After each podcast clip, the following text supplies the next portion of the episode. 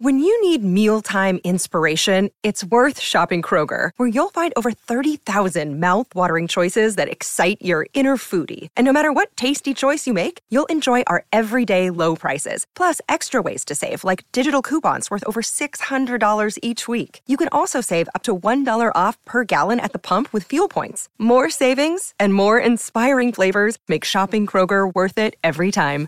Kroger, fresh for everyone. Fuel restrictions apply. Welcome to the New Books Network. Hi, everybody. Welcome to New Books and Film, a podcast channel of the New Books Network. My name is Daniel Moran.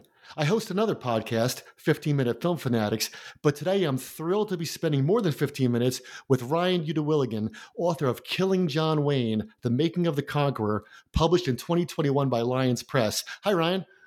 How's it going? Thanks so much for having me. Great. Thanks for coming on the show. So, I am so eager to dive into your book, which I thought was terrific. But before we do, can you tell the listeners a little bit about yourself?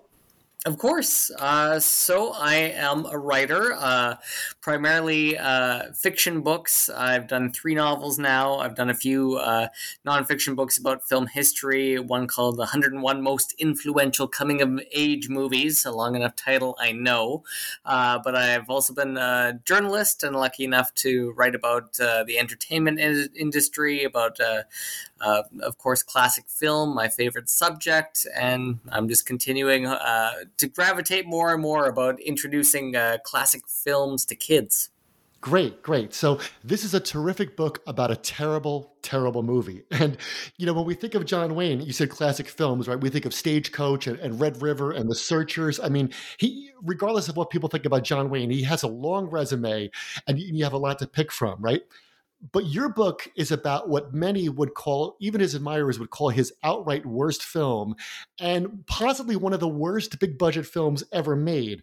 Um, it's The Conqueror, directed by Dick Powell and released by RKO in 1956. So, before we talk about the book and why you wrote it, can you give the listeners a summary of The Conqueror? Like what happens in it?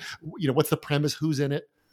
Boy, well, I, I, don't think the filmmakers ever considered uh, coming up with the premise, so that's a, a, tough task for a person who wrote a book about it. But uh, yeah, it's it stars John Wayne as Genghis Khan, and that's uh, just hearing that fact is unbelievable unto itself. But uh, co-starring Susan Hayward, uh, Pedro Armendariz.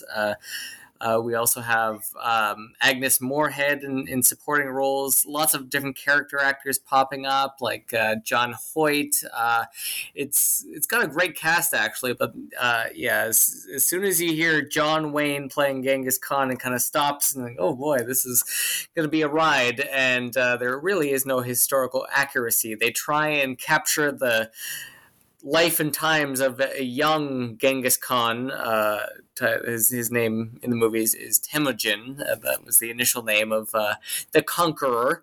And uh, it's basically a uh, sword and sandal epic uh, where we follow Genghis Khan trying to rescue the love interest Bortai. And there's a lot of good battle sequences in the desert and a lot of scenes that have nothing to do with the plot. A lot of dancing, surprisingly, uh, a lot of uh, uh, fighting on horseback, and uh, no historical accuracy whatsoever whatsoever. Yeah, and I've seen it. I saw it in preparation for the podcast, and yes, it is pretty awful. I mean, you can't even give it, you can't even give it like the mystery science theater treatment because it's just like one bad joke. Exactly. Yes. Yes. No, it's it's a tough one to crack. I, I, wish I could dive deeper into the plot, but there really isn't. It just is such a.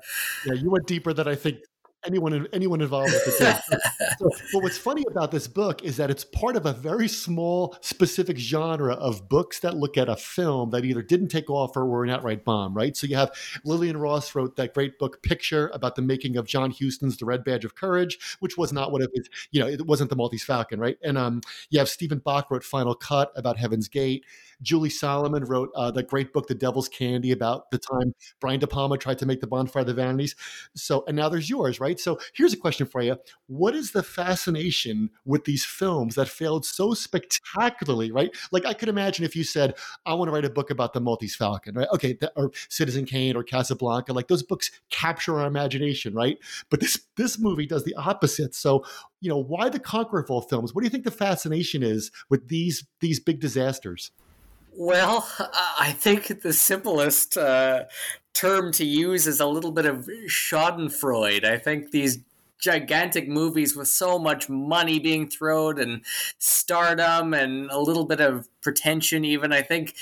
You know, it's a rarity that movies are good and a success and they do everything right. But I think there's a lot of people who uh, just want to hear those stories of, of epic failure. And I think there's a few people who might be even rooting to hear these stories, but I, I personally like there's so many outlets like uh, there's a, a, the podcast uh, all about uh, terrible movies and, and how they got that way called How Did This Get Made? And it's uh, been on for almost a decade, just diving into different stories of troubled production. So I think people are just naturally drawn to that conflict and and drawn to uh, you know it's such a an, an art or a medium that people really uh, love and, and, and, cherish, and people have their favorite movies, and you know, there, there's so many people who just want to know more about the behind the scenes. And I think, yeah, whenever we get a, good, a good uh, conflict or a good uh, problem, uh, I think people are just naturally drawn to that because that's that's what makes a good movie. Naturally, is is good uh, conflict. So when it's done in the real and done, you know, behind the scenes of movies, I, I think it doesn't get much better than that. And so then when you have something like The Conqueror, where literally everything goes wrong and there's every problem and then some. Uh, obviously, I think people even you don't have to be a film fan to want to know and hear about it. Yeah, you just made me think of the idea that there, there's probably a good movie uh, if someone made a movie of the making of the Conqueror. Exactly. Conqueror yes. Yeah. Ex- there, there's layers and layers yeah, for sure. Possible. So let, us talk about behind the scenes. So your your book begins with a look of, of, of our, at RKO and, and how RKO kind of fit into the, the, the Hollywood studio system and its famous president, you know, Howard Hughes. The Howard Hughes stuff in the book is great.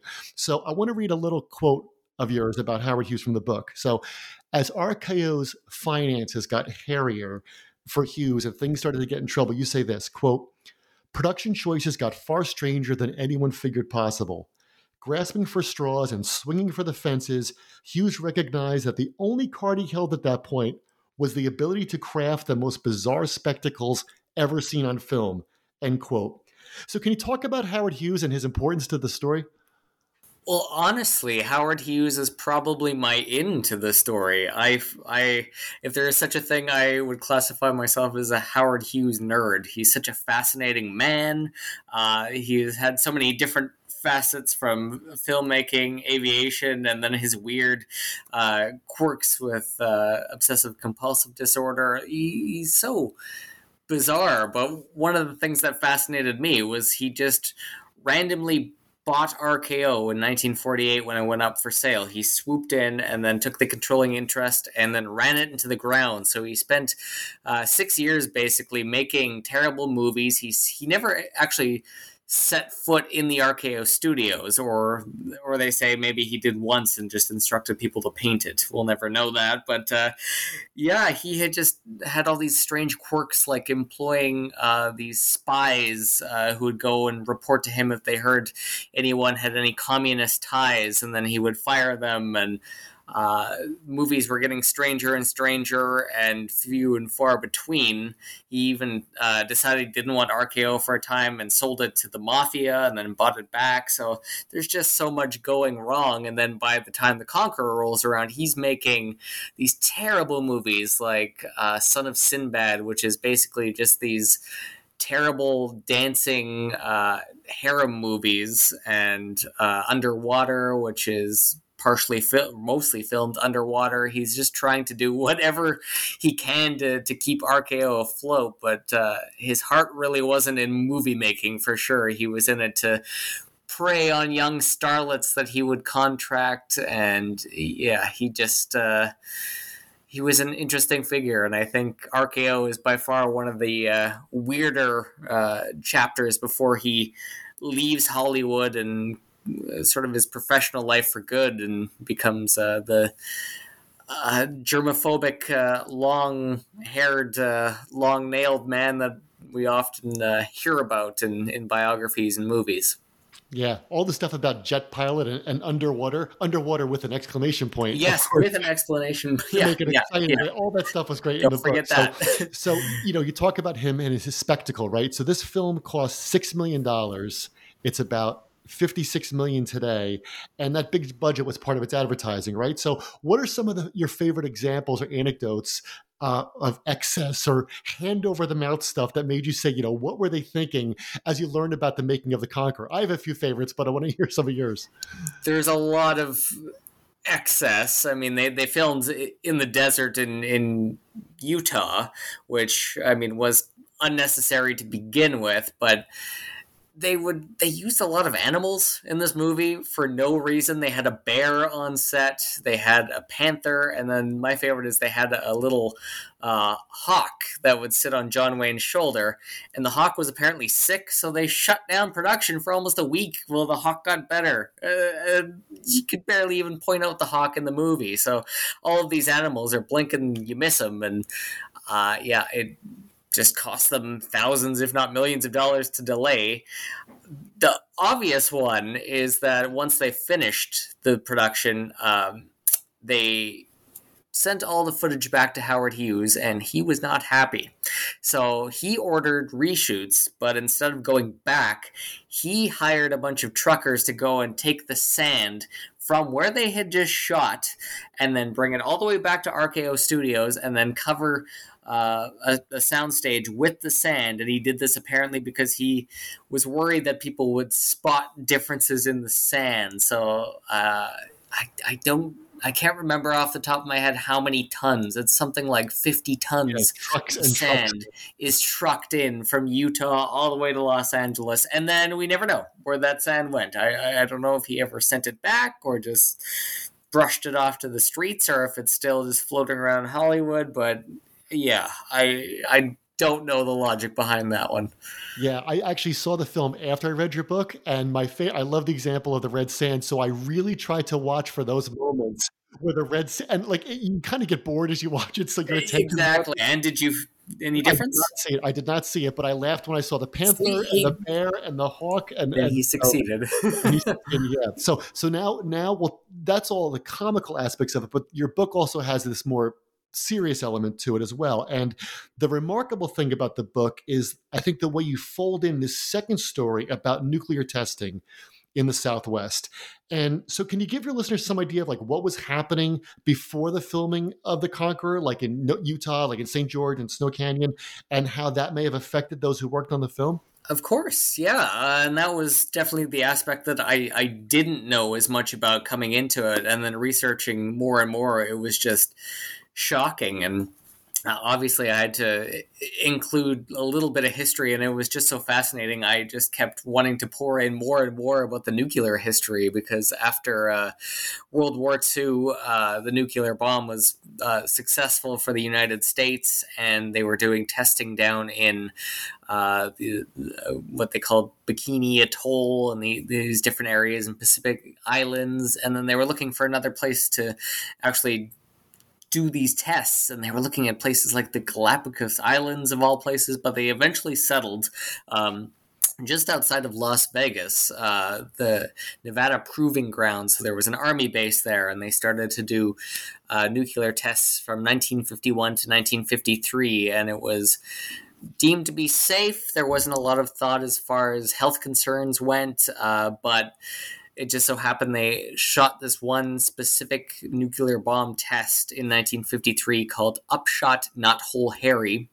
And it happened during a windstorm, so it actually blew about 137 miles uh, towards the area of St. George, Utah, and Snow Canyon, where they filmed the movie.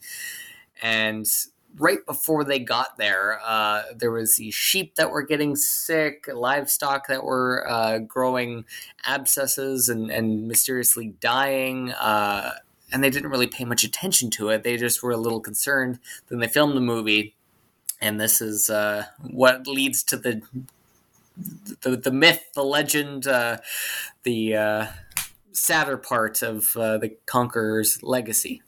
Yeah. So you just, it's funny you mentioned the sheep because you describe it was, I think, 4,300 sheep dying of radiation fallout, right? And and a lot of controversies of what the public was told about testing. You know, it's kind of like nothing to see here, folks. Nothing, everything's fine. Everything's fine. Exactly. Well, people were encouraged to go watch uh, history unfold, quote unquote. And, and so people were actually going to watch these nuclear tests happen. People were going to Las Vegas to feel the rumble in the casinos because of the nearby nuclear tests. So it was a big culture at the time, and and it was uh, seen as a positive culture in the late 40s, early 50s.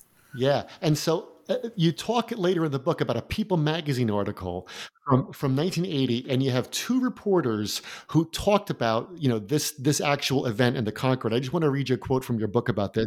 You say, "quote Jakovich and Sennett, those are the reporters, tallied the Conqueror's cast and crew, a total of 220 members, and claimed that as of 1980." 91 of them had contracted cancer since 1954. That was the year they, they filmed it in the desert. And furthermore, 46 of the 91, including more familiar names of Wayne, Powell, um, Armendariz, Haywood, Hayward, and Moorehead, had died. End quote. Now, later you say in the book, like, well, nothing's conclusive, and these numbers actually are in line with general statistics regarding cancer. But can, can you talk about? There, there's a feeling in your book that okay, it might be statistically fine. Like maybe maybe we're tilting at windmills, but you can't shake like the suspicion. Like so, what what did your gut tell you? What was your journey as you as you went through this? Exactly. Well, you yeah you uh, you you can't shake that fact. That that that's the thing. I I do believe that uh, well nuclear testing fallout is bad for you. Radiation is is not good for the health. So I do think ultimately it, it played a role in making uh, the cast and, and crew sick uh, with the actual numbers uh, that are apparently in line with uh, with the actual cancer statistics of the time. I. I, I, I have a hard time wrapping my head around that because it is such a concrete group of people, and when you look at the amount of people that actually got cancer, and there's still no way of knowing the rest of the people that weren't in that tally. And you know, I, I tried my best to try and locate some of these people or try and add to that tally, and you can't find anyone anymore. Uh, basically, everyone is passed on, so those numbers have definitely uh, increased. So I, I, think it definitely played a role. I, the other argument I try to make is that John Wayne and Susan Hayward and most of the cast and crew were heavy smokers. There's even a legend that John Wayne never uh, used a lighter throughout the day when he smoked a cigarette. He would light the first one and then he would just light his next cigarette with the one that he was already smoking. So, of course, when you hear facts like that, well, obviously, yeah, that played a role, I think, in him getting lung cancer. But when you look at everybody, even people like Susan Hayward, or pardon me, uh, Agnes Moorehead, who were not big smokers. Yeah, I, I think uh, the nuclear tests and looking at people who actually were residing in the area in St. George, Utah, and, and actually were present for the nuclear test, they all got cancer too. So obviously, something is happening. It's just nearly impossible to prove or uh, to make the actual case that either the government or, or someone will recognize that this was an actual fact. Sure, right. But that's what I meant. That's what's good about the book is that you you come right out and say that in the book you say that you know but but the the the feeling is there. So let, us talk about your your your approach to the whole subject because two things i loved about the book are this. The first is that it's it's it's non-academic and this is no knock about academics you know i, I am one but it, it's so readable it's so engaging. It, it, was it was i couldn't wait to get to it every time i had to put it down. I read it over the course of a weekend. And here's something else that really struck me and this you reminded me very much of julie salamon's book about um, Brian De Palma. And here's what it was: is that you never roll your eyes on the page. Uh, you, and I and I give you a lot of credit for that. You never roll your eyes. You, never get snarky. You never mock the people involved in the production. And and you, you, know eh, you could imagine someone else doing this and saying, "Well, John Wayne was a moron and Howard Hughes was crazy." And so, what do you expect, right? But you're you, you know you're kind of like no, you know. Um, in the Devil's Candy, Julie Salamon says no one sets out to make a disaster. No one sets out to make a bad movie, right? So And I thought that your portrait of John Wayne at the end of his life was unexpectedly moving. Like you're rolling through this book about him playing Genghis Khan and and the the, the terrible you know the, the terrible makeup job and all the other problems that that raises, and then you get this guy who finds out you know he's that he's got he's got cancer as he called it the red witch. He kept going i got the red witch i found out right? So can you talk about like did that surprise you as you did research? Like what like how you presented john wayne at the end of the book of course. Well, and I, speaking of Julie Salamon, I don't know if I'll get another point to say. I, her book was definitely a big inspiration, and uh, we've exchanged uh, emails a little bit, and just getting to know her process and, and yeah uh, going in and, and treating everyone with respect because yeah it was it was done they're they're trying to make entertainment or art and you can't really fault people too much for that so yeah seeing what the end result is for most of the cast and crew members is quite horrifying and then they lived a lot of um, gruesome uh, pastimes and, and, deaths. And so, John Wayne, it was really interesting to me that when he uh, got cancer the first time in the 60s, he uh, was actually one of the first major stars to come out and say, "Yeah, I have cancer," and uh, he became an icon for that. He uh, he did it to give people hope and then he started to uh, do commercials for the American Cancer Society. So it was a different side that is not really talked about uh, with, with John Wayne.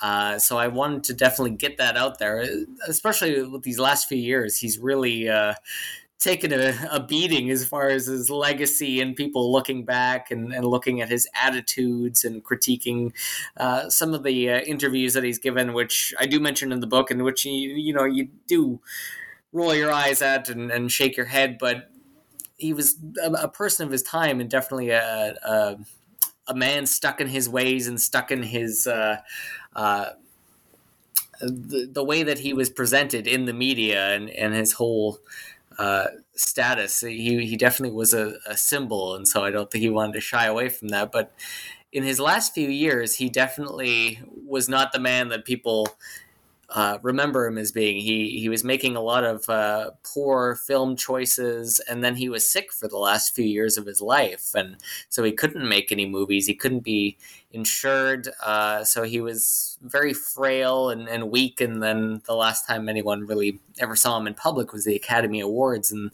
they gave him a big uh, standing ovation. He presented Best Picture, and that was sort of his big grand send off. But uh, yeah, I do talk a lot about the um, changing Hollywood uh, ways and how John Wayne was uh, definitely someone of the old uh, guard, and then when you get uh, movies from the late '60s, early '70s, and he's he uh, was not happy with that, and not happy with the change, and then going through the sickness at the same time. He, yeah, he, he definitely uh, had a, a rough uh, last few years for sure, and I just want people to at least know that that he, he you can't you, you can pick and choose those little. Uh, quotes and phrases that people shake their head at now, like the, the famous Playboy interview, but he still was a man and, and still had a family and still, uh, yes, uh, regretted some of his casting choices and particularly this film. And, you know, I, I think, uh, yeah, I, I wanted to paint a, an even picture here. Yeah, you do. You present him in 3D because you don't before because I I, I thought to myself as a reader, I wonder if he's going to mention the Playboy interview, and you do. And but it's funny you talk about those commercials he did for the American Cancer Association. He also did all those commercials for Camel cigarettes about how great they are, and you you have all those in there too. So as a reader, you know you're reading his transcriptions of these Camel cigarettes, and you're shaking your head there, going like, "Oh, come on, man! Like he doesn't know this is going to this is going to be one of the things that could possibly kill you." And it also reminded me of what you just said about we take it for granted that we know everything about a star's health concerns. And because we live in the age of social media, things like that. But for for for someone to admit that a star of John Wayne's magnitude had cancer, that that was unbelievable. Exactly. He was a man's man, and so that people couldn't uh, believe that someone is uh, uh, strong. I, am making my, quotation marks. Uh, strong and mighty as John Wayne could have something like that, but uh, it definitely gave him the opportunity to connect with fans and just connect with people in a different way. You know, he gave speeches and uh, spoke to the press, and his uh, and producers were warning him not to. They said it was going to ruin his career, and then uh, he his next uh, movie after his big uh, surgery, after getting a big chunk of lung removed, it was I think the Sons of Katie Elder, and people flocked to that one because they wanted to support John Wayne and they wanted to see what he looked like, and uh, it was a big deal. you know, thinking about it now, it, it doesn't. It, so many people have their cancer stories, but he was really one of the first to bring people through it all. And yeah, so, and when you watch it, yeah, I watched. I looked up uh, because of your book. I watched the YouTube clip of him at the Academy Awards, and of course, that's that's what you can't watch that and not think of him standing there and how different he looks than he looked in The Searchers, or what you know. And he looks so different. And that's what that moment is about: is them acknowledging you know him as part of this old story of Hollywood. Exactly. Yes, he uh, had, and that's all part of the book as well because he gets an Academy Award in 1969 for True Grit and this crazy uh, year of change with movies like uh, Butch Cassidy and the Sundance Kid and uh, Midnight Cowboy, which he did not like, which ultimately won. Uh, but yeah, looking at, at that and then going uh, to a very out of date man who's poking fun of himself on on TV, and then uh, yes, at the end he's uh, he's really just a, a, shell of himself. But uh, obviously, looking back at his career, uh, his uh, his image lives forever. Yeah, he was definitely a different kind of cowboy than you know Ratso Rizzo or the Mimic. So, exactly. So let's now. I, I, want to kind of put the halves together. You know, your so your book. We've talked about how your book tells two stories. Like one is about Howard Hughes and RKO and the making of this this film, and the other is about the nuclear testing in in the Southwest. Right. So do you think that these stories i want to push this a little do you think these stories have anything in common thematically like like how the, you know what happens when these two stories kind of start to mesh Exactly. Yeah, it's. Uh, I, I think it does fit. I think for me, it it feels like um, both Howard Hughes and RKO and uh, the United States government, the Atomic Energy Commission, they both bit off more than they could chew. And I think that uh, there was not a lot of uh, foresight, and there was a lot of uh, ego, and you know Howard Hughes was a complete uh, egotistical maniac who believed that mm, he could do no wrong and uh, he hated he, they, they both had the same enemy the, the, the reds the, the communists. Howard hughes wanted to get rid of communists by all costs and ultimately ruined rko basically because of that because he just kept firing everyone that he suspected of being communist. And then with america or with uh, nuclear testing I, I mean it it's such a interesting story to me, but it, it definitely is a sad one because so many people's lives have, have been lost. But yeah, there was a lot, uh, especially throughout the 1950s and, and early 60s, of just pouring resources into these crazy tests and uh, worrying uh, through the Cold War about the, the enemy, about the Soviet Union. So we have, uh, yes, uh, two very misguided forces that uh, collide and, and create a bit of a catastrophe. Yeah, bit off more than they can chew. That's a great. That's a great way to put it in, in, both cases, right? So, in closing, you know, we've we've talked a lot about this film that's famous for being bad at things, but um, but what are some movies that you do admire? Like, if you had to do another book about a movie that just just just knocks you out every time you see it, what are some of your go to recommendations? Uh, my all time favorite. Uh, people always make fun of me is Forrest Gump. I, I love Forrest Gump to death. Uh, that that movie just makes me smile every time. It makes me weep. I, Tom Hanks' performance in it is great, and I'm a sucker for baby boomer culture. So that one always, just on a personal level, I love. Uh, I also love The Graduate very much. Uh, Dustin Hoffman uh, is amazing in that movie. Uh, the soundtrack, the editing, and uh, just the themes of a very uh, confused, lost young man is just uh, it, never gets old. So that one is definitely up there. Um, I'm a sucker for kind of melodramas and things like I, I, love terms of endearment for for whatever reason. That one always stuck sticks with me if I'm having a bad day. Uh, I like putting that one on. Uh, as far as classics go, uh, you can't see, but I have a couple of posters behind me. One being the Maltese Falcon, the other being Chinatown. Those are definitely in the top ten. Uh, anything to do with Humphrey Bogart, honestly. Uh, the best Bogart movie for me is Treasure of the Sierra Madre. I keep coming to that one because it just is such a wonderful, dark, twisted movie about greed, and it looks so gritty. You can just taste the sand between your teeth. So I love that one. African Queen as well. Uh, the list goes on and on it's funny what you said about Sierra Madre because when you watch The Treasure of Sierra Madre, you don't care where that sand is from. You don't care like it's, like it's so funny how when you laugh because like that's the least important thing is the color of the sand unless it's blue. Or something. But when you, nobody cares about where well where was the sand imported from when they watch when they watch Bogart and Sierra Madre. so Ryan, it's it's been great talking with you today. I encourage all the listeners to get this book, Killing John Wayne: The Making of the Conqueror. Um, even if you haven't read The Conqueror, the book is very very rich. It's a terrific terrific read. So Ryan, thank you so much. Thank you very much for having me. It's a blast and always fun to talk movies, especially this terrible movie with such a wild story. Uh, everyone will get a kick out of it. Uh, trust me. He's absolutely right. Thanks, everybody. Bye bye.